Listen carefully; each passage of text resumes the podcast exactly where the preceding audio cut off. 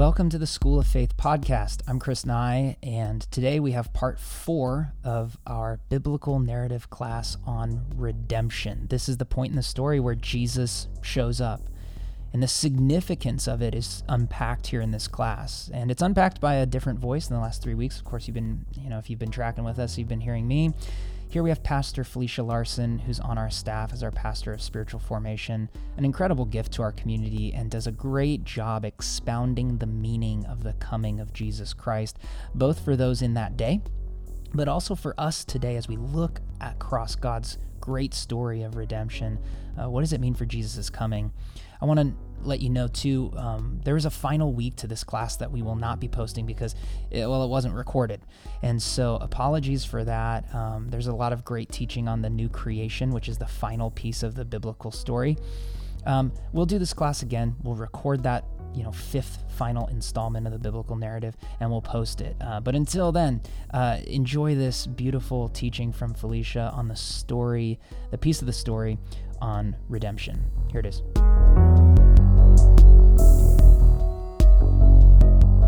Father, thank you for bringing us here tonight.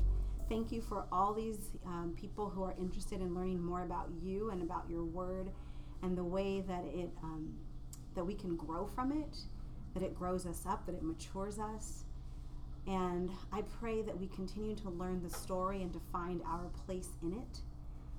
I pray, God, that as we come to this space, that it's not about trying to make ourselves necessarily smarter, but that we would actually learn and fall in love with you more, that we would learn how much we are loved, and from that, give that love back to you through trying to understand your word and your scriptures and delve into them more now that we have a better understanding of what all the pieces are and how they fit together. And so I just pray that um, you would give me wisdom um, to answer any questions, and I pray that this is a great interactive time tonight. In Jesus' name, amen. All right, so hopefully over the last few weeks you have begun to see your place in the Bible and in the story that Jesus is telling through the Bible, that God has started something with all of us in mind. When he created man, which is what Adam means, when he created humankind, that he had each of us in mind. I don't know about you, but I come from an obviously dysfunctional family.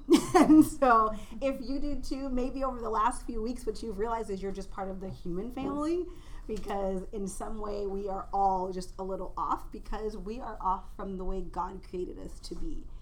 But in that, there is a tremendous amount of love that God has for us. And I, I love that that's why he tells this story and includes all these different types of people, so that we can all see that there's nothing wrong with the way that we are, other than we need a savior. That doesn't make us special, that makes us part of the human family. And so I just wanted to say that one of the things I love about coming into the New Testament piece is the Old Testament has done us a really big favor, and it has shown us the need for a savior. There is a tremendous amount of brokenness, and at this point, we want to understand the Old Testament has told this story to help us see that we're waiting for something. We're waiting for someone. We're waiting for that seed to come to crush the head of the serpent. We're waiting for that one to come to bring peace. We're waiting for the one to come to set everything right. And that is who we need. Humanity left to our own devices is going to make a mess of things. And so when God instituted relationships, there were rules, parameters, and guidelines, things to keep us in relationship with God. I loved the picture. I was chatting with Chris about this, and I loved the picture that he had given you guys of just the boxes and how God kept drawing bigger boxes to keep us close to him. Like, here's the law. Here are all these different pieces to keep us close, and yet we kept just inching farther and farther away from God. So in relationship with God, there's grace, there's mercy, there's forgiveness. And those may sound like kind of big, fancy, churchy words, but all that really means is that God didn't expect us to keep our end of the bargain. and of the, gre- the agreement that he set with us, the covenant that he made with humankind. And so he became exactly what we needed him to be, which was who he already was. But we got to know him as a forgiving God. We got to know him as gracious. We got to know him as merciful in the process of living. We got to see exactly who he was in a relationship, that he keeps his part of the agreement even when we are faithless. He is continuing to be faithful.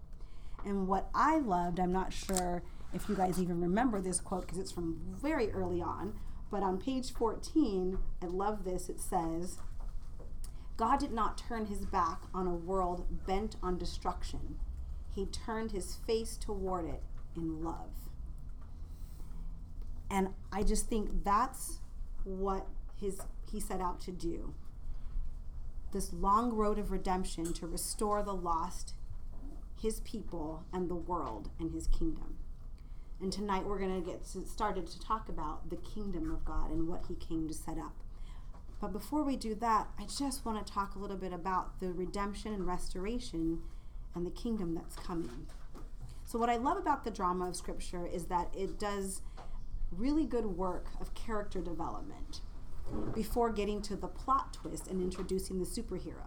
I feel like when we share the gospel with people, we want to jump to Jesus before we really make people realize the brokenness that is there.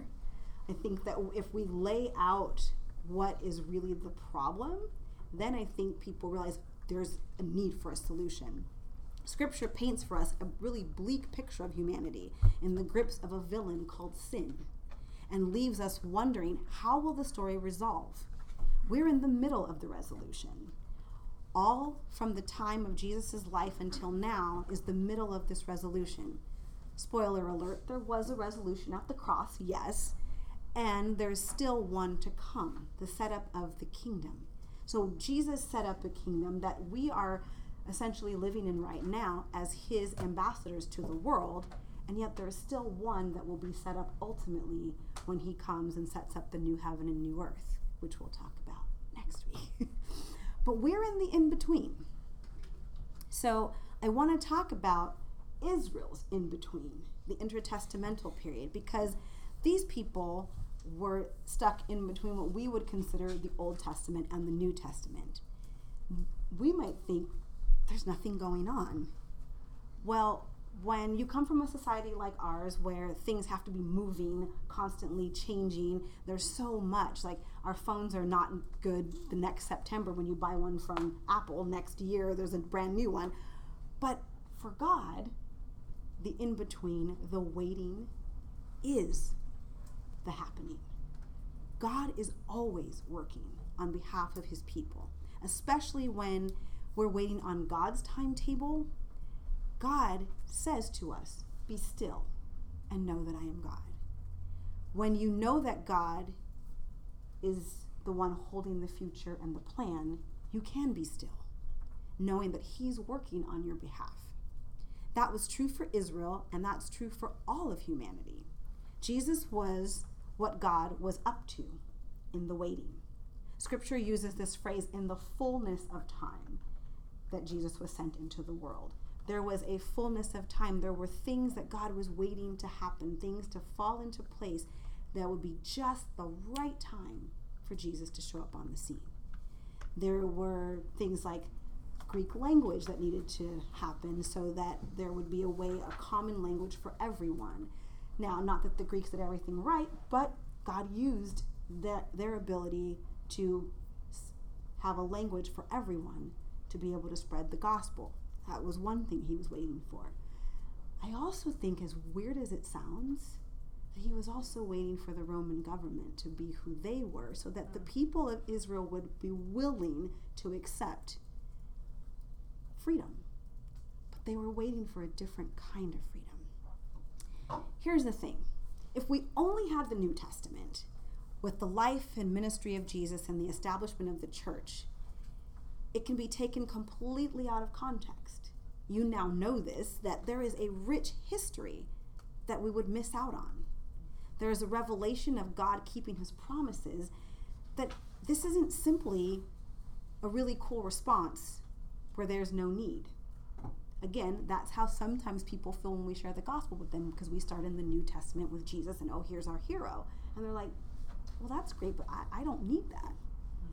Israel knew, because God took a really long time to send their Savior, that they needed something different. But the Old Testament by itself creates a need with the backdrop for Jesus. But without Jesus, humanity is stuck in an unending cycle of death, bound to an abusive and elusive enemies, both within and without. Within us, there were the enemies of sin and death, the continuousness of my own things that I do. I can't even live up to my own thoughts of what I think is good, my own ideas of righteousness. So I certainly can't live up to God's. So there's sin. And then that brings death, death of relationship, death with even within myself of understanding, and death in community. If I don't believe that what I do is wrong, then I'm going to visit that onto another person. If I don't have my own moral compass, I'm going to do things that are wrong to other people. Those were the enemies within. And without, the enemies are Satan and hell. And hell isn't necessarily a place. What it is, is life apart from the pursuit of God. And anywhere that you are not pursuing God and you don't know that a loving God is pursuing you is hell. It's an awful place to be. And that is where we find Israel in this intertestamental period. Things are going on. They're doing life in a horrible way, living the way they want to, not according to God's laws. Even though they want peace, they're looking to governments for that. They're looking to people for that. And so God lets them continue to do that. He lets them wait, look to people, to kings, to governments. But God's kingdom was breaking in on this current order of things in, in an attempt to set things right. When Jesus was coming, what he was going to bring was freedom from tyranny, from human government. And there is a spiritual dominion that people were not tapped into yet to understand that there is something else behind the scenes. There is an invisible spiritual dominion that Jesus was coming to make right. While at the same time, he was going to free people from the tyranny of human government, he was also coming to crush the head of our true enemy and releasing us from bondage to our greatest fear, death. All right, let's take a look at a couple of scriptures in the Old Testament that will help us understand what Israel was waiting for. I'm going to go to the end of Chronicles. You don't have to turn there, but if you'd like to, you can. Second Chronicles, chapter thirty-six, the very last chapter. Second Chronicles is in the Old Testament, and if you know, that's Joshua, Judges, Ruth, if you get there. Then there's First and Second Samuel, First and Second Kings, and then Chronicles. So very last. And then if you get to the end of Chronicles, you'll see the book of Ezra. All right. Okay, let me tell you this about Chronicles before I start. We have First and Second Chronicles. Actually, in the Hebrew scriptures, they were one scroll. They weren't even a book. They were a scroll. And this talks about the life of David. If you want to know about all of the life of David, that's in First and Second Samuel. In Chronicles, it only talks about the good things that David did. And the reason that is, is because what was the, the chroniclers were setting up was, here's the kind of king you should be looking for. Here's the kind of king you should be waiting for. So that they would know what they would see when he showed up. So let's take a look at the end of Chronicles. And then I'm going to tell you about that first sheet you've got there about how the Bible's set up. But let's just take a look at this. Verse fifteen, Second Chronicles thirty-six. The Lord, the God of their fathers, sent word to them through his messengers again and again, because he had pity on his people and on his dwelling place, which was the tabernacle. But they mocked God's messengers, despised his words, and scoffed at his prophets until the wrath of the Lord was aroused against his people, and there was no remedy. He brought up against them the king of the Babylonians, who killed their young men, and spared neither young man nor young woman, old or aged. So that's King Nebuchadnezzar, who God hands them over to. Then skip down to verse nineteen. They set fire to God's temple. This is what the Babylonians did, and broke down the wall of Jerusalem. They burned all the palaces and destroyed everything of value there. Verse twenty, and he carried into exile to Babylon the remnant who escaped from the sword. And they became servants to him and his sons until the kingdom of Persia came to power, until the seventy years were completed in fulfillment of the word of the Lord spoken by Jeremiah. Okay, so there are a few things going on here. The first thing I want to point out is this is the way the Hebrew scriptures end. So if you pull out this book of the Old Testament and New Testament, I just want you to see the Hebrew classification ends with First and Second Chronicles. So every Hebrew Bible, this is the way that it's set up. This is how it would end. So when they're at the end of what they call their scriptures, they're waiting for a king. They've got Nebuchadnezzar right now. That's who, because they weren't listening to God's messengers, they weren't heeding what he said, God says, okay, well then here is your punishment. And they end up with a very bad king who rules them harshly. So when they are waiting for the next king to come, they're looking for one who's going to redeem them out of this pain of oppression, out of this pain of being under the rule of someone who treats them badly, who burned their place of worship so they can no longer worship. At least that's the way they saw it. They're lost. They're without a home. They're without their temple to worship. They're without their sacrificial system. And so their relationship with God seems severed. That's how they sit in this place of silence in the intertestamental period, waiting. If you flip over to our end of the Hebrew Scriptures, we end with Malachi. As it says here in the Standard English classification, in Malachi what's going on is there is, in chapter three, we can start there, verse one. God says, I will send my messenger. God still loves his people. He's sending messengers who will prepare the way before me. Then suddenly the Lord you are seeking will come to his temple. The messenger of the covenant whom you desire will come, says the Lord Almighty. So whether you end with Chronicles, they're waiting for a king. Here in Malachi, they're waiting for a messenger. Same person.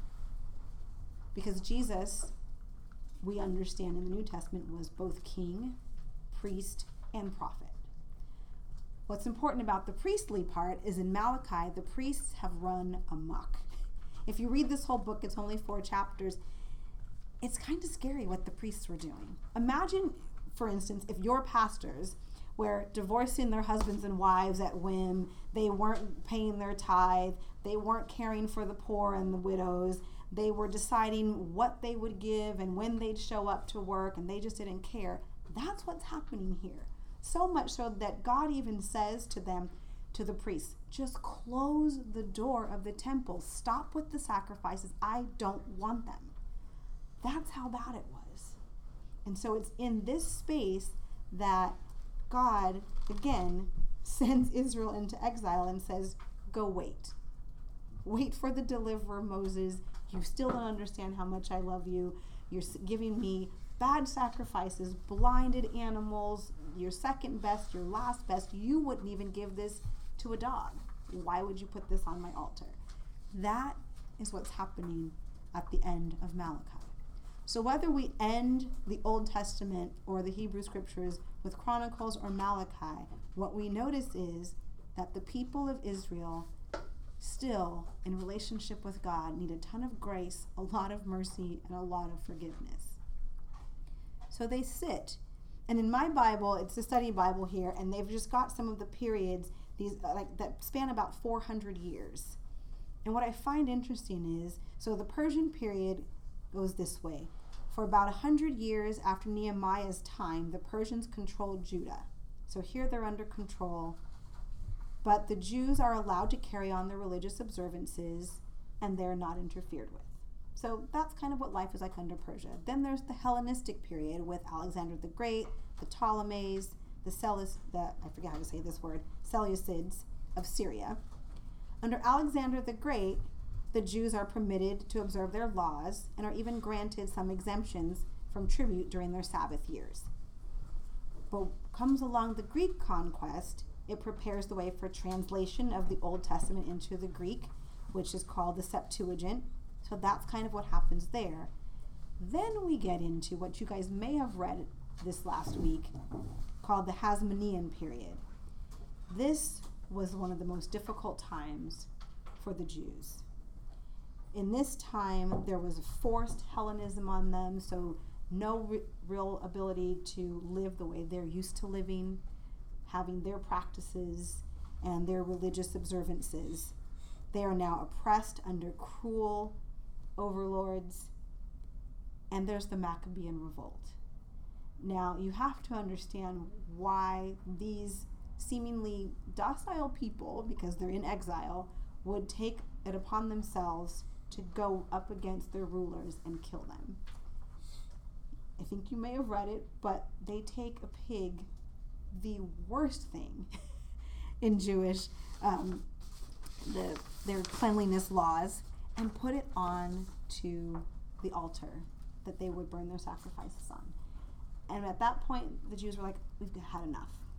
We're going to deal with this in our way. And then there's, of course, the Roman government that comes along.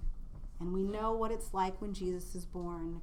Herod is there, killing babies, trying to remove who he thinks is the next king who's been reported to come. He's afraid, and so he's like, the only way to keep my throne is to kill the one who everyone's singing his praises. This is the world that Jesus steps into. And the fullness of time. This is the time that God chose to send his son. And it's strange to me because you would think, why now? Well, let's take a look at what the Pharisees, the Essenes, and the Sadducees and Zealots were doing. I would appreciate if I could get five volunteers to read, because I want you to see what the Jews were being taught. In the synagogues that were created for Sabbath worship and prayer, to teach people how to follow God, what were they being taught? What was Jesus stepping into with his teaching?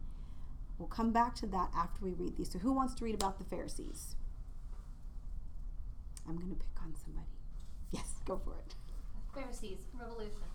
Purge all pagan thought and practices from Israel along with the Gentiles. Prominent teachers of the law and oral tradition in the synagogues. Complete separation from all things pagan and radical obedience to the Torah law. So, revolution. Teachers of the law, they want to purge the pagan practices and they want radical obedience to the Torah. Doesn't sound so bad, but it's very different from what Jesus does. What about the Essenes? David. I'm going to pick on those I know. Arose during the Maccabean revolt, during, uh, desiring to reverse Israel's assimilation, assimilation, no, you're good. And compromise with Hellenistic culture. Mm-hmm. They withdrew f- withdrew from society to establish an alternate community at the Qumran outside of Jerusalem, believing their strict op- observance uh, to the Torah would Mm-hmm.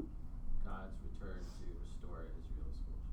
Yes, so these guys were part of that big revolt, right? This, These are people who, they're like, we're going to pull away from society. We don't want anything to do with it. We're going to go set up our own little place. Does this sound familiar to how some Christians are today? It's like, we want to pull out. We want to revolt. We don't want to do things the way our culture's doing it, but God called them to stay within the culture and change it from the inside out. All right, the Sadducees and the priests. All right. Uh, the official teachers of the law, members of the Sanhedrin, the ruling council, in addition to the Pharisees.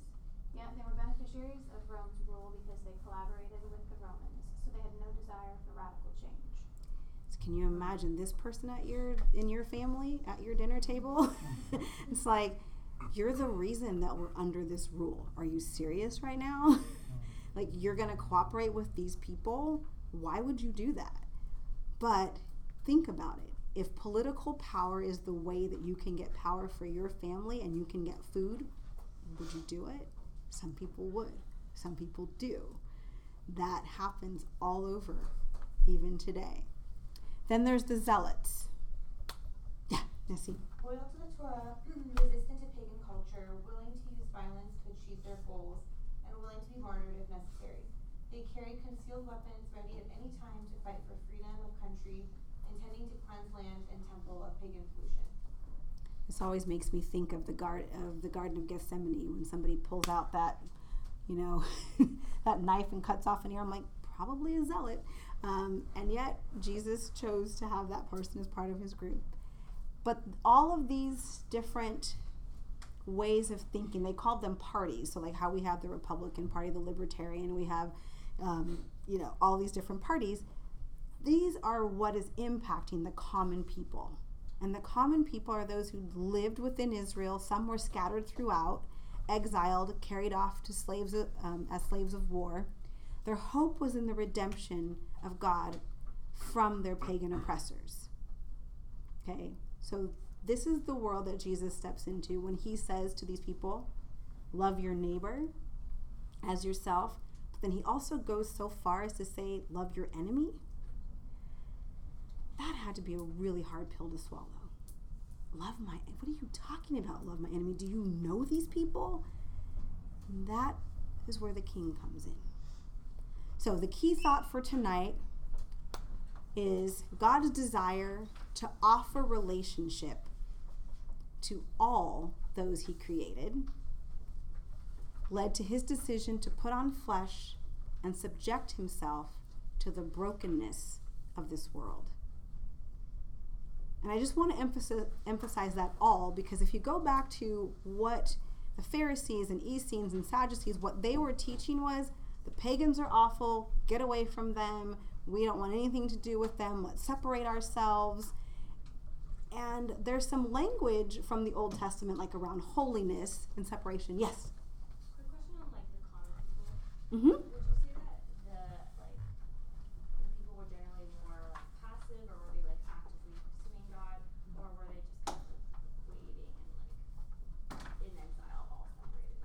I think there were a few different kinds of people. So if we look back at Malachi, there's a group of people even in there that, that is t- spoken of that as all of these horrible things are happening, there's a group of people who says, but we're going to we're going to live for God. So there are some people who are truly pursuing God, and there's a lot that are just kind of hanging out on the fringes and on the edges. And so I think there so and usually those who are following hard after God are called the remnant. There are usually, there's always a remnant. There's always a small group of people who is still staying focused on who God is. And they're trying to live in front of their brothers and sisters the way that God would want them to live. But then there's others that are just hanging out, doing life, you know, being shepherds. So is it the majority or like almost okay being separated? Were they like were they okay with being separated? No, I think they just made life work where it was, where they were. Yeah, I think it's kind of like anything, you know. If you're, if you know you have no options, you make where you are work. Yeah. Mm-hmm, for sure. Yes. Is there a difference between pagan and Gentile? Not to the Jews, no. They were pretty much the same.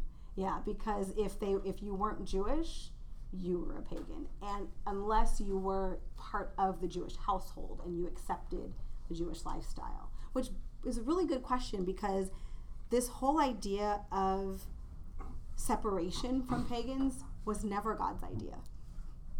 You, if you look in even Exodus, you'll see that. Um, I actually had that scripture set out to, to share with you guys because I thought it was really interesting. Well, actually, is it Exodus? And there's also one in Numbers. Yeah. So in Exodus it says, "Do not mistreat the alien," which is anyone who's not Jewish, "or oppress him, for you were aliens in Egypt." So that's um, God's basis for it. This is how you treat people who are outside of the children of Israel. But then in Numbers, it clearly says everyone who is native born must do these things. And he lists out some things that they're supposed to do. And then he says, "You and the alien shall be the same before the Lord. The same laws and regulations will apply both to you and to the alien living among you." So anyone who chose to live alongside the Israelites or within their borders, they would be treated exactly the same. They would have the same rights and and access to the same benefits that the Jews had. So, but they had to choose that. And they I don't know that they necessarily had to be circumcised, but that could have been part of it. But I know that they still chose like the dietary restrictions and those sorts of things, and then they would be part of all the benefits that the Jews had. So that wasn't new. It seems like that in Scripture, like in the New Testament, oh, the Jews and the Gentiles come together. God always had that. He, that was always what the Jews were supposed to do. They just decided to be separate because, well, the pagans, every time we hang out with them, we get in trouble. It's like, well, yeah, because you're supposed to stay in your lane where God called you to be, and they chose to not do that. They chose to, you know, as like Scripture says, bad company corrupts good character. Well, they decided to not let their goodness filter out into the pagan community. They decided to be corrupted by it. And so that was what happened. But it was always God's plan to have both Jews and Gentiles side by side. He came for everyone, but he chose out the Jews as a special group to show his love to so that other people would see it and want that. Yeah. So speaking of which, the coming of the king, our first fill in here, the coming of the king meant freedom from sickness and pain. In Mark two seventeen, we get to see that Jesus came to heal.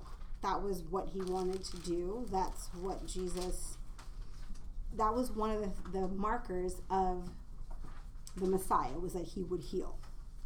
So it says here in Mark two seventeen, "On hearing this, Jesus said to them, It is not the is it not the healthy who need a doctor? No, but the sick.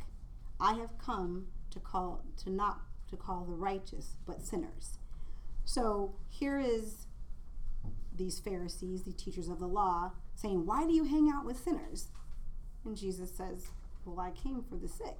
So if you're righteous and your righteousness can save you, good. Have fun with that." But he came for those who were not righteous and to bring righteousness to them. So that's the first thing. The coming of the king meant freedom from sickness and pain. If you look at also in the Old Testament, Isaiah sixty-one, it's also reflected in Luke, where Jesus takes up the scroll and reads it in the temple. Um, and in Luke four twenty-one, he says that he is the fulfillment of that Isaiah sixty-one passage, which says, "The Spirit of the Lord is on me, because he has anointed me to preach the good news to the poor.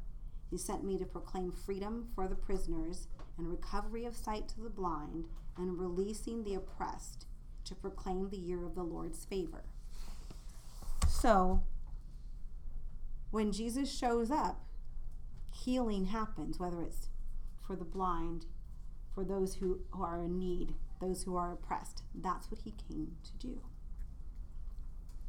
The coming of the king, secondly, meant power revealed for how to live this life. Now, I don't know about you, but when I was growing up, I always thought that because Jesus was God in the flesh, that's how he lived a perfect life. Spoiler alert, that's not how he lived a perfect life. I wish that was true, because then that would make him special, and then I don't actually have to do life the way he did it. I don't have to be perfect. Now, truth is, I'm a sinner, yes, but God calls me a saint, which means that he sees me in the perfectness of Jesus. But how did Jesus do it? Let's look at Mark fourteen twenty-three. Jesus does it like this.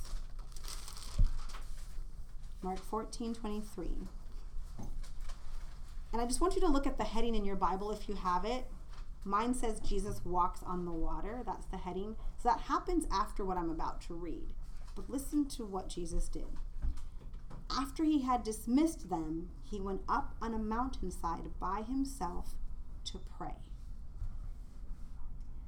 The power of God came to Jesus through prayer and dependence on the Holy Spirit. When you look into Scripture, you'll see Jesus praying, going off by himself a lot, and depending on the Holy Spirit. When Jesus was baptized, the Holy Spirit hovered over him like a dove, and you hear the voice of God saying, "This is my beloved Son in whom I am well pleased." And then that same Spirit leads him into the desert to be tempted for forty days.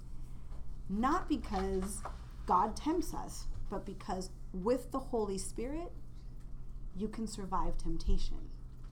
That's the point of the story. And so the power revealed on how to live this life is through the power of prayer and the power of the Holy Spirit, who, once Jesus leaves, will be inside us. That is what his life showed. That's what the coming of the King meant.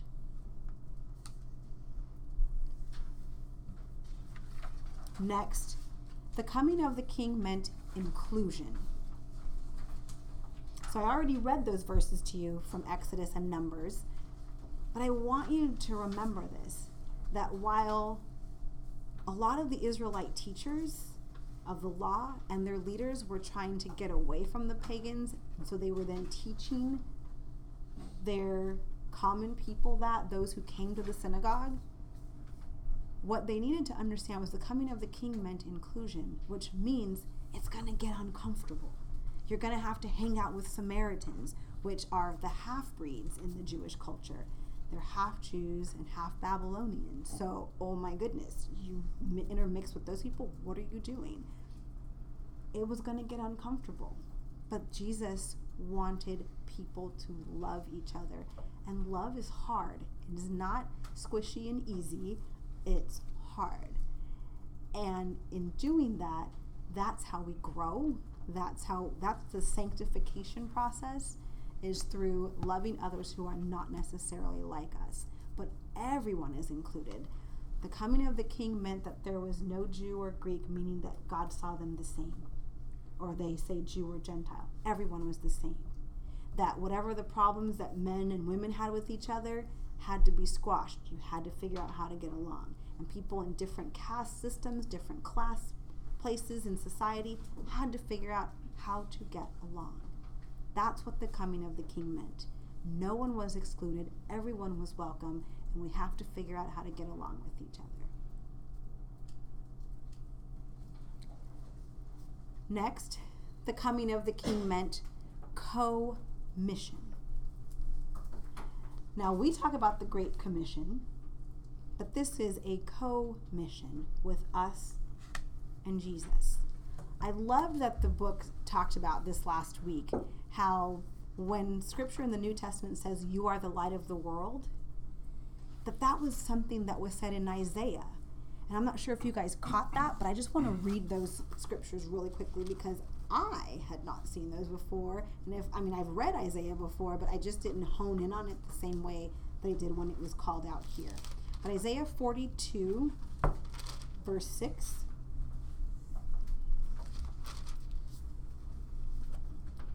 Says, "I, the Lord, have called you in righteousness. I will take hold of your hand. I will keep you and will make you to be a covenant for the people and a light for the Gentiles." So again, realizing that that was not new. God already had a plan for the Gentiles to be part of his family. And that was through the light that the Jews were supposed to bring. Then flipping right over to Isaiah forty-nine, verse six, again, says, he says, It is too small a thing for you to be my servant, to restore the tribes of Jacob and bring back those of Israel I have kept. I will also make you a light for the Gentiles, that you may bring my salvation to the ends of the earth. So the coming of the king meant co-mission.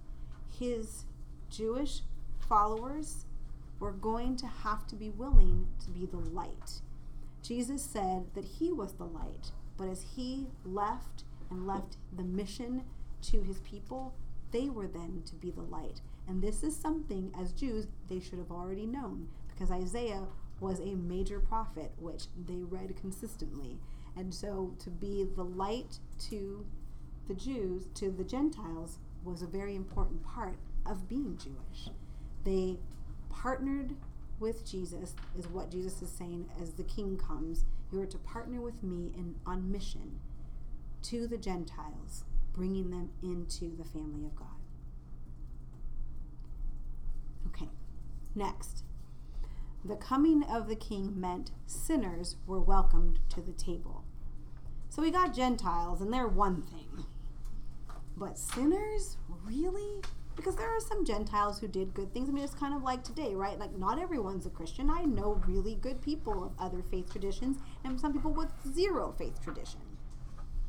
But then you put on top of that people who murder, who get, you know, for in this day, get divorced, people who have sacrificed children. I mean, there, there are just all kinds of things. And you're like, and we're supposed to go to these people with the message of salvation?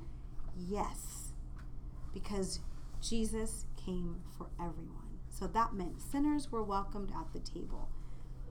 Now, the Pharisees and Sadducees got their noses all out of joint, even when Jesus just sat with people who drank. I don't know about you, but I would not be okay with the Pharisees and Sadducees if they were not letting me at the table.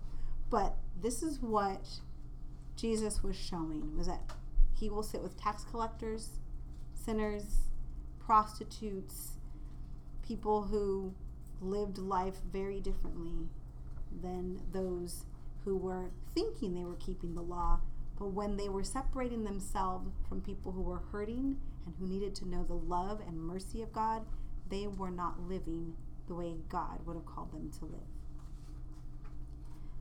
Now we get to Jesus's followers. And the coming of the king for them meant adjusting their expectations. So when they were called by Jesus to follow him, they had to gain a better understanding of who he was.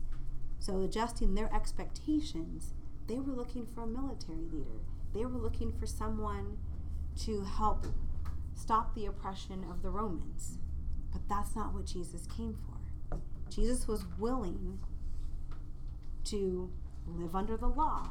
When the Pharisees said, well, do we pay taxes to Caesar? He's like, bring me a fish. Finds in the fish a coin. Whose face is on the coin? Caesar. Then give to Caesar what belongs to Caesar.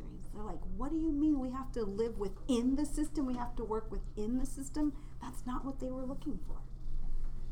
Adjusting expectations about which evil he came to rid the world of. Looking back through your reading this week, it was clear that they thought the Romans, any Gentiles, that was the evil that they needed to be rid of. If we could just get rid of these evil people, we would no longer be oppressed. We could live a very happy life and go back to doing things the way we wanted to. That's not what Jesus came for. There was a bigger enemy that they had, that they weren't even realizing, that the enemy behind all of it, that had a great time causing wars and watching all of God's image bearers die, was Satan. They could not see that. And so much so that when Jesus was talking to the Pharisees, he said to them, Satan is your father. You're doing everything the way he would do it. You're separating people. You're not giving the gospel. You're not giving the good news of who God is to everyone. You're keeping it to yourself. And that's not the way God is. He tells them, you're, you're a liar, just like your father. You're saying things that are not right. You may look good on the outside, but on the inside you're full of dead men's bones. This is how Jesus talked to the religious leaders of his day, because they weren't being merciful. They weren't being forgiving. They weren't showing how God was to the people right beside them. They thought Jesus was coming to get rid of those people, and they had to adjust their expectations. Both those who were following Jesus and those who were teaching people what they thought were God's laws. And lastly, they had to adjust their expectations about the displays of power. This had to be really hard. I want to take a look at Matthew sixteen with you, because I feel like this helps us to understand what they were looking for. So, humility surprises those expecting a military conquest. Matthew sixteen, twenty-one to twenty-three. They're expecting military conquest, and listen to what Jesus is saying. From that time on, Jesus began to explain to his disciples that he must go to Jerusalem and suffer many things at the hands of the elders, chief priests, teachers of the law, and that they that he must be killed and on the third day raised to life. Peter took him aside and began to rebuke him. Never, Lord, he said, this shall never happen to you. Jesus turns to Peter. Get behind me, Satan. You are a stumbling block to me. You do not have in mind the things of God, but the things of men. So, remember, adjusting expectations. Who is Jesus? He's that suffering servant. Who is Jesus? He's that lamb that came to take away the sin of the world. He is coming to radically alter the way things are seen. We are used to fighting as human beings with weapons.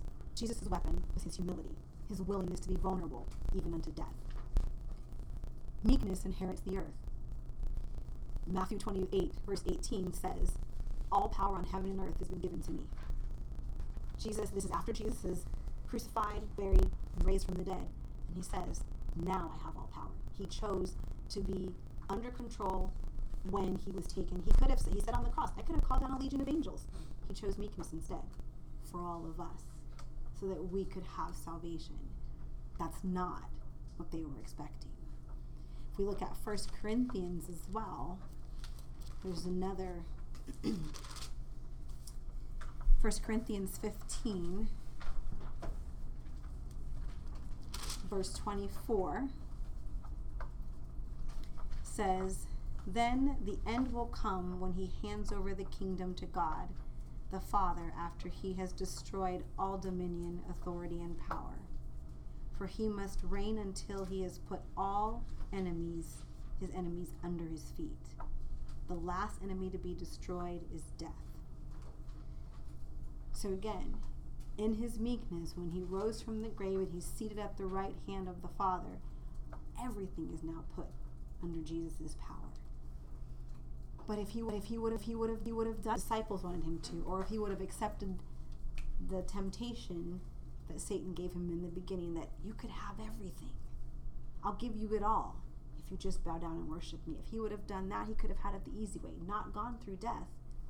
But we would not, we would not be saved because he would have taken the easy way out.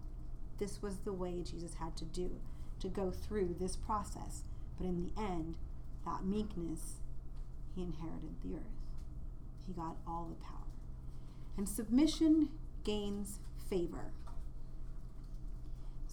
Um, skip over to Philippians after Second Corinthians, Galatians, Ephesians, Philippians chapter two.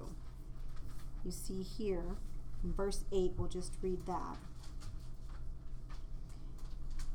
But if you have time, go back and read the rest because it's really good. I don't like to take things out of context, but I want to keep going. So it says here, and being found in appearance as a man, he humbled himself and became obedient to death, even death on a cross. He submitted his will to God's will. And in that obedience, he gained favor. Ultimately, he was able to bring life through his resurrection. If he would have been able to find another way, you know Jesus in the Garden of Gethsemane, he prayed three times. If if there's any way you could take this from me, if there's another way we could do this. God's like, oh, this is the way. And because of his obedience, his submission to God's will, we all are saved. So the coming of the King meant, from the top, freedom, power revealed for how we are to live, inclusion of all. We are now part of the commission that invites sinners to the table. We have to. We also have to adjust our expectations about who Jesus is, because I want Jesus to be really sweet and kind, and Jesus was pretty direct. I want Jesus to rid my world of a few evils, but he teaches me to forgive and to love my enemies. I would love for God to display some power on my behalf at times, but instead he chooses humility and meekness and submission, and he invites me to do the same, which is the last fill in here. The coming of the King meant a renewed life was possible. For humanity, relationships changed. My relationship with God changes. In Romans two four, it says that it is God's kindness that leads us to repentance. And I am so glad for that, because he is so powerful. He could not choose kindness. He could choose power, but he chooses kindness. With ourselves, Romans twelve three tells us to have a sober view of ourselves, to not think more highly of ourselves than we ought to. But sober means I'm an image bearer of God. That is who I am. I already have everything in me with Jesus Christ that I need to live in this world, to conquer the things that are negative about this world, whether it's my beliefs about myself or other people. Having a sober view of myself helps me to love other people well. That's a renewed life. With others, Jesus has said that we are to love one another. And if we say that we love God, but we can't love those who we see, we're lying. We don't really love God. I'm going to tell you, I wish that wasn't in there sometimes. Because some people are really hard to love. And I'm like, really, God? Fine. Um, but again, renewed life means that it's kind of like the clam, right? God puts a little thing in there just to stir up our life, to keep us working on how to get better at who he's creating us to be. Sanctification is what that is. We love one another. That doesn't mean we get a choice to. That means we get to. We get to love one another because Jesus loved us. And we love our enemies. Scripture tells us to pray for those who are our enemies, those who despitefully use us. Scripture also says that we are to let vengeance be in the hands of God, not our own.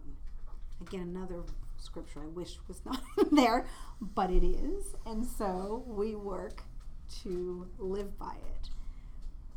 That is the conviction that comes by the Holy Spirit. When we don't do things the way God calls us to, there's that constant conviction. There are people that I would rather walk around the other way, but God says no. If that person needs something, I'm still to serve them. If that person needs um, a hand to hold, a shoulder to cry on, even if I don't like them, Jesus would do it, so I have to do it. Renewed life, different kinds of relationships, because back to the self relationship. If I understand who I am in Christ, I can do this. I cannot do this on my own. So please understand, no matter how long you walk with Christ, it's not about the time, it's the maturity level, and it is about tapping into the power of the Spirit. That's the way Jesus did it. He didn't do it just because he was God. He did it because of the Spirit that he depended on, that was inside him, that indwelt him. That's how we do this. Only by the power of the Spirit. And lastly, there's a renewed life and connection with creation. Romans one tells us that creation is groaning. Creation cannot wait for the day of redemption. Creation wants this to be over so that it can flourish and be as beautiful as it is intended to be. So in that, we who are believers are to do as much as we can to help creation to be renewed while we are still here, while Jesus is waiting to return. All relationships must change. There is a dividing wall in between us and them, whoever the them is in your life. Scripture says in this Ephesians two passage that those who are in Christ, that dividing wall is smashed. That's what Scripture says. It is obliterated because of the cross of Christ, because of the blood of Christ, because of his resurrection. It's gone. It does not exist. So if there's a wall erected, tear it down. Do not let it stay there. Whoever the us and them is in your life, if it's a family member, if it's a coworker, a roommate, an old friend, an old boyfriend, an old girlfriend, whoever it is, whatever it is, tear it down. Because Jesus already has. And especially if you're believers, it should not exist there between you. But that scripture in Ephesians two is written about Jews and Gentiles. It says that that dividing wall has been torn down.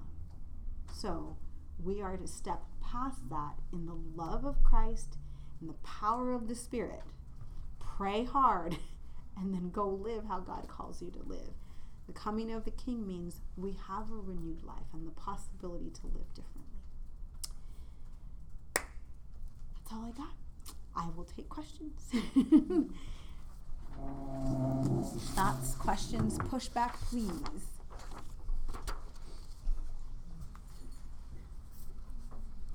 Yes, Pastor. Yes, Pastor.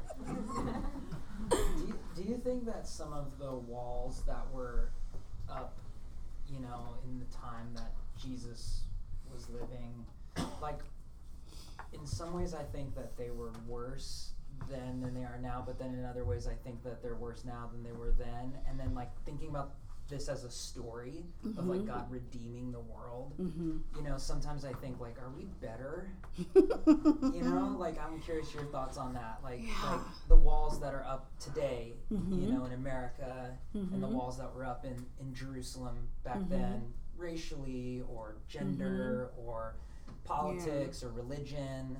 Mm-hmm. Um, I guess my question is, like, how do you see us in the trajectory of God's redemption and story? I think we are just as good at self-deception, mm.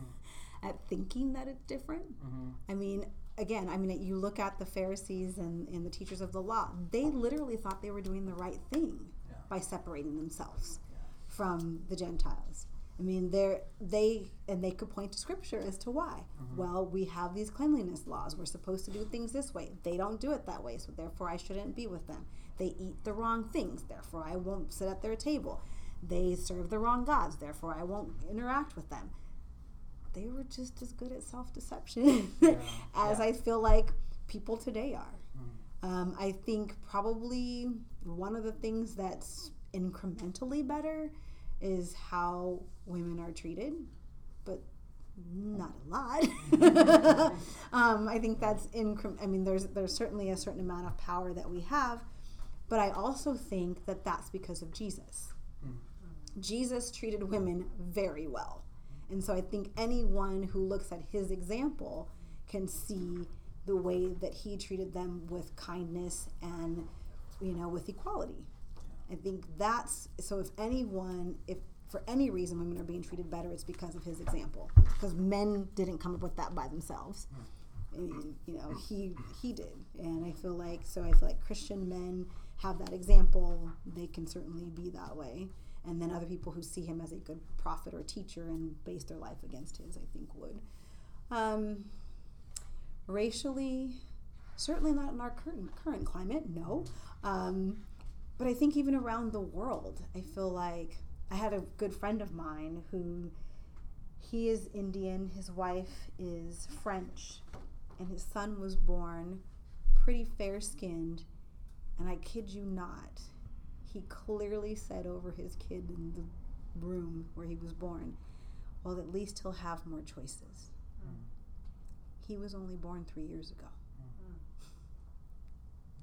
It blows my mind mm-hmm. that that's still a thought to him, because in India, people with darker skin are treated poorly. Mm. And he's he's about probably a little lighter than me, not much, but yeah. And so I think that was his first thought. I'm like, you have a beautiful son. Mm-hmm. Why is that your first thought? Mm-hmm. And he's a Christian. Mm-hmm. And so I think, no, I don't think we're yeah. much better. I think the human story just keeps getting repeated. And I think certain pockets and people get better. But I think overall, as a people, no. It makes me think, too, of, like, your your thing about the remnant. Mm. Mm-hmm. Of, like, you know, maybe that's our... You know, our call is not to have, like, millions of people be better necessarily, mm-hmm. but to know that God hopefully maybe has, like, a remnant in his mm-hmm. church, because mm-hmm. the church is just as messy as Jerusalem yeah. and as the Israelites, oh my gosh, but, yes. you know, if awakening is a part of the remnant, you mm-hmm. know, it's like yeah. that's kind of the hope moving forward mm-hmm. despite the craziness. Yeah, well, and I do feel like, I mean, I do feel like this generation does a really good job of loving people of all backgrounds. Mm. Um, I remember at my daughter's thirteenth birthday, I was I looked around the table, and it was like the United Nations. Mm. There was no one that looked the same. Mm. There was no one who had, like, a similar last name. There was, I mean, like, eh, from everywhere. It was insane to me. I was like, oh my gosh. And so I feel like if there's anybody who's doing it well, it's you guys. I mean, I, I do. I really mean that. I feel like there is a, it's not even a tolerance. It is truly an acceptance and a desire to, to know more and to seek, to understand. I feel like this generation does that well.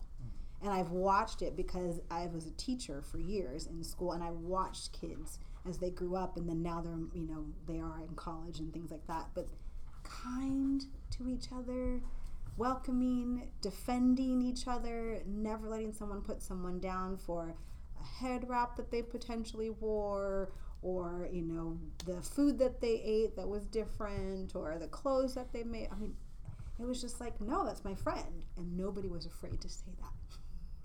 That is pretty amazing. So I feel like this generation is doing pretty good with it, but there's still a long way to go.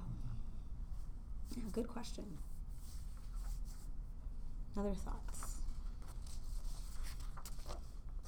I think um, what Chris brought up a couple weeks ago, and it, it's stuck in my head, where he, I don't know if he reviewed his notes, but mm-hmm. he said it's, it's not a, uh, it's not good versus evil, it's good versus rebellion. And I, I've thought of that a lot when I look mm-hmm. at people, mm-hmm. including myself, and realizing I'm part of, of the rebellion. Mm-hmm. I'm not good person versus evil person. Mm-hmm. It's, it's goodness of God against, against the rebellion of man, and we're all in that rebellion. Mm-hmm. And how the story with Jesus coming, you know, mm-hmm. it, it makes the story that I'm rereading kind of unfold in a different way. And, and, and like what you, you know, you were talking about plot development and character development. It's helped me to see a little bit mm-hmm. more what God is trying to do. Yeah. Through creation, through time, through Scripture, through Jesus. Well, and it certainly changes the us versus them language mm-hmm. that I hear a lot. I mean, I, I heard it a lot growing up in the church. You know, it's just like, well, you know, we, like, no, no, no, no, no, we are just as messy as them. and and as soon as we understand, we are just as forgiven as them, we are we are just as broken as them, then we become we. It's not us and them. And I, I even remember that even in seminary, I mean, I love my seminary professors, professors, but I still heard it there, and I just was like, I mean, I would cringe in class going, no, we have to see ourselves as broken, fallen human beings in need of grace. Now, granted, like I said, I'm a saint. That's because of Jesus. And I have, and I have to say that it's because of Jesus, knowing that I'm just as rebellious without Jesus. That's that's really good point. That's really good. I'm glad you were thinking that. Yeah, and I did get to look at his notes, and I'm like, yeah, rebellious, rebellious, rebellious. yeah. Mm. Yes. So So the one I'm struggling with is where it says, you say, the coming of the king meant freedom from sickness and pain. Mm-hmm. So obviously my human mind is mm-hmm. thinking, well, that doesn't seem true because I know plenty of Christians who mm-hmm. get sick mm-hmm. and suffer lots of pain and things like that. So yes. Can you explain that one a bit more? Sure, absolutely. Mm-hmm. So if we look at it in terms of New Testament and what the Jewish people were waiting for, one of the markers of the Messiah was one who would bring healing. And he certainly did that in the New Testament. And he certainly does that today. The other thing, though, that Jesus did with his life and his crucifixion showed that even those who would be considered cursed are still blessed by God. So hung on a tree, anyone hung on a tree in Old Testament was considered cursed. Anyone who was sick was also considered cursed by God, which is why if you look at Job, the whole idea of the story of Job was, well, you lost your kids, you now are sick, God is against you. And the whole point of Job's life and the point of Jesus' life was to show that regardless of whether or not you're sick or well, God loves you. And so that had more to do with the including that here in this specific portion is that that's what was a marker of the Messiah and what the Jews would be looking for to understand, oh, this is our king. And so they missed it because they were looking for something else. The healings, oh yeah, those were really fun. The miracles of food, that was really cool. But if you're willing to die, you're not really the king. And it's like, no, this is one of the markers and you missed it. So yeah, I totally understand their wonderful Christians who die of cancer and all kinds of other things. But I also believe that God still does heal. It just depends on the story he's writing with our life. And some of our stories are how we still walk with God in spite of our brokenness and our sickness. And for some of us, it's the miracle that's needed of healing in order for people to look at our lives and see a different part of God's story. Yeah, yeah, I, I actually liked your word choice of like freedom from sickness and pain instead of like healing from sickness and pain, because that's what I've seen like pastorally is like, you know, how Jesus can offer you um, almost a detachment from your sufferings to receive peace and freedom from mm-hmm. your pain being your master. Mm-hmm.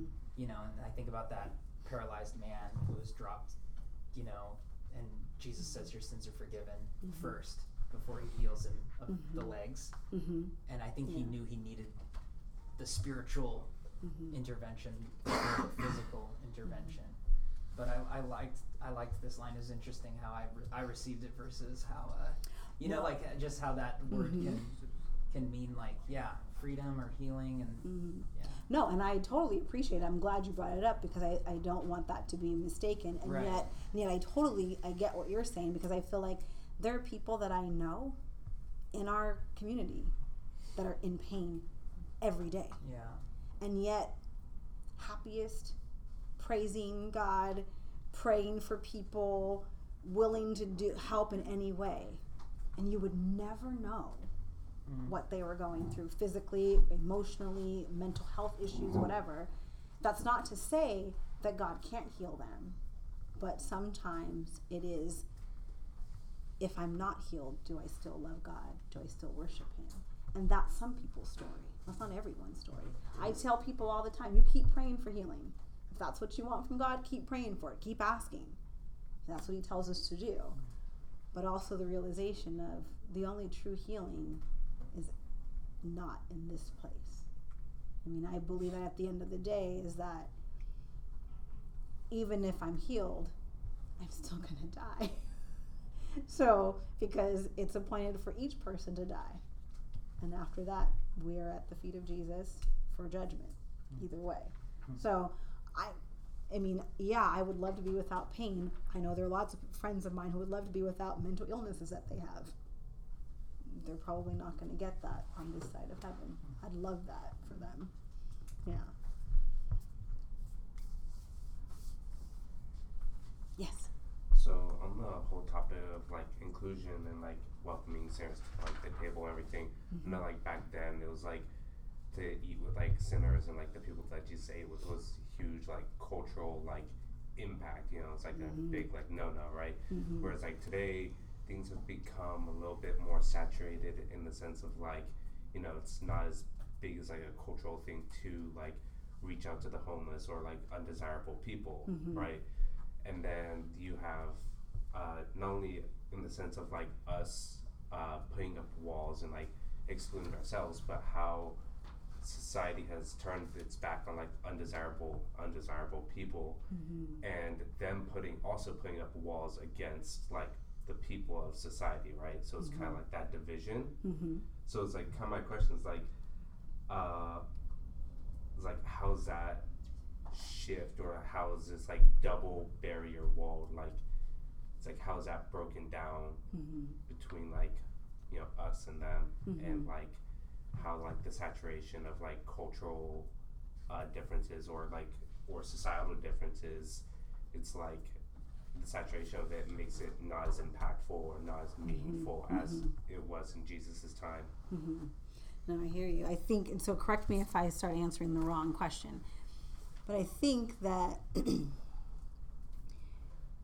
we don't have like some of the same laws around food or around sinners or, you know, right, like that. Like sometimes we don't even know what's going on in somebody's life. So I will sit down and eat with them. I don't know, but somebody may walk past and see, and they're like, I can't believe she's sitting with him. I don't. Why would? And I think the best thing to adopt is Jesus's attitude, which is be above it. It's like, I'm going to eat with this person because I choose to. What you think about it, I really don't care. As long as I'm not visibly doing anything wrong, I, I think I think you rise above it. I don't think you let other people's definition of you with that person define whether or not you'll be with them. And like Jesus hung out, I'm like, standing with not only a woman, but a Samaritan woman outside a city by himself, not the smartest move for a Jewish man. But he's like, I don't care. I know what I'm doing.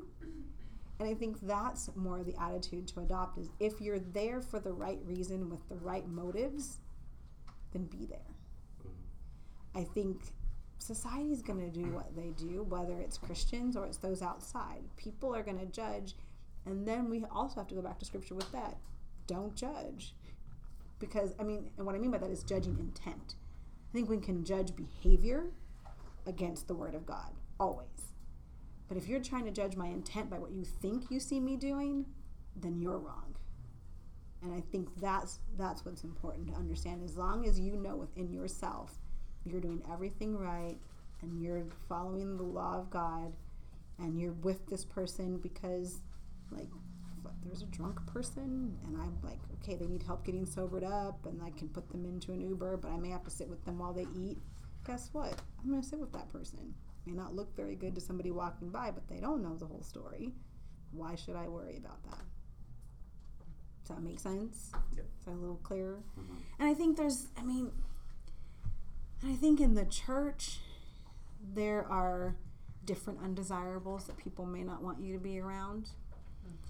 And I would say love complicates things. And when God calls you to be with someone, to to be that person's friend, to walk alongside them in their brokenness, then you do it. Love is complicated. And I think that people don't always understand why you're doing something, and that's okay. And hopefully they have enough guts to come and ask you instead of just assuming and spreading gossip. That would be my hope.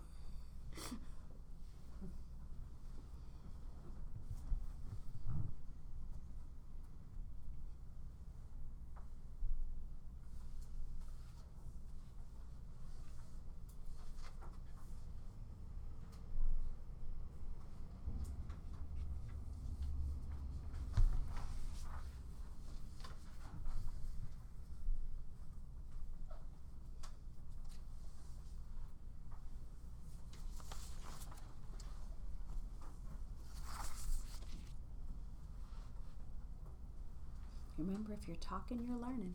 Yes. I'll go. Another one. Do Do you think that the the four hundred years, that intertestamental period, you know, I like the words you used of like character development or the development of Israel's um, longing mm-hmm. and their the waiting is the happening. I like I like that. That was really really good. Um, but do you do you also think that the four what so the four hundred years in that way of the waiting is the happening and the character development is like this uh, almost like uh, blessing's probably too strong of a word, but some kind of like gift to the people of Israel they didn't know they were they were receiving, but it seemed like they were spiraling into more and more rebellion during that time too. So like with the fer- development of the Pharisees and the Essenes and all these different groups, did, do you also see the four hundred years also as punishment from God, or is it is it a mixture of blessing and curse? You know, I, it's funny because I had um, looked at this in a couple of ways. I think Okay, so as a parent, I'm going to use this. Sometimes my child gets the silent treatment so that she takes the time to think about what she did. And there's also the the time to think about who I am. Because we can treat God, I'm thinking of parent, you know, he's like our father. We can treat God as if he's not a blesser, as if what he does in our life is somehow really difficult and like just too much. And that's how the Israelites were acting. This just, what you're asking of us is just too much. And he's like, no, I'm asking you to love me back. I love you. Like, it's not that hard. And, but that love requires some parameters. And so I think it's two things, if I look at it from a parent's perspective. Silence. Think about who I am. Do you really not get who I am? And then think about how you're acting. Really? Is that how you want to act towards me? So I think it's yeah. both. And then I think in that creates the desire for, okay, wait, but I, I do want to be back with you, God. And I think that's where Jesus shows up, is in that space of, oh, finally. I really, I really want that relationship back. And so I think it's, I don't know if I would call it punishment, but I think it's definitely like, go sit and think about what you were doing.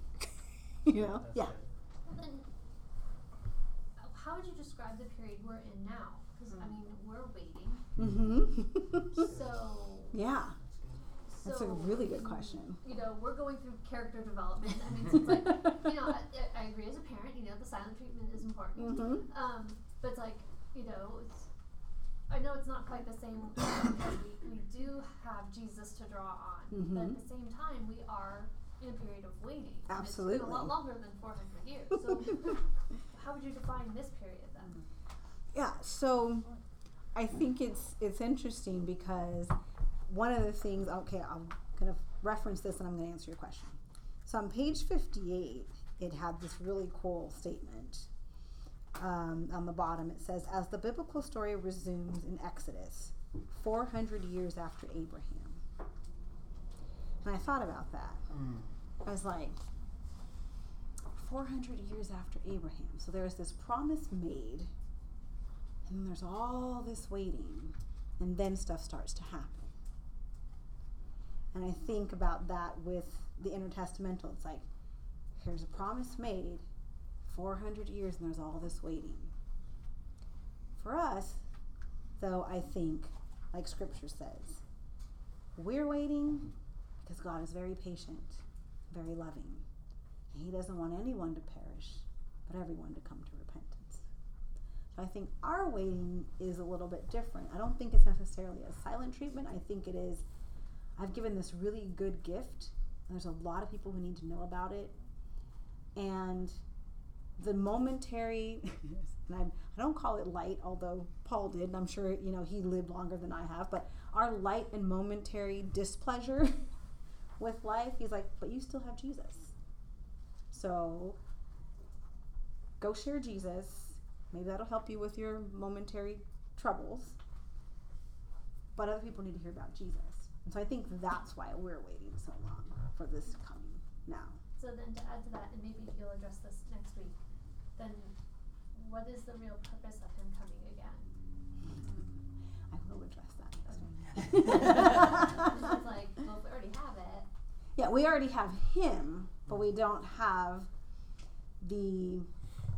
So the Prince of Peace. Yeah, I have. I have. I have peace. I think we each have peace in our own way, but there is a setup of peace that's coming for the whole world, because the world does not have peace. Individually we do, individually we can share that with people, just like, you know, God wanted the Israelites to share. People had the benefits of those who were connected to Israel. There are people who are connected to us that have the benefits of peace. They have the ability to be prayed for by us, to all those sorts of things. So they have the connection to it, but in the grand scheme of things, there's not peace.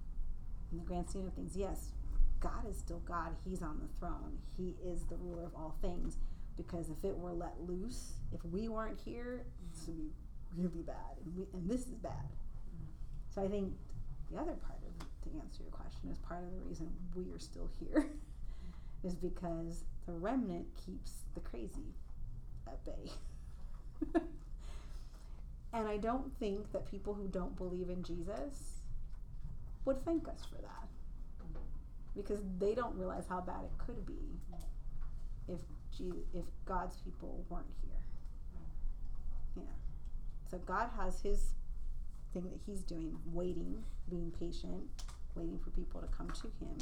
But there's also, as long as there are Christians, the full onslaught of crazy is at bay. That Day of the Lord thing that's in Isaiah and Daniel and a few other places.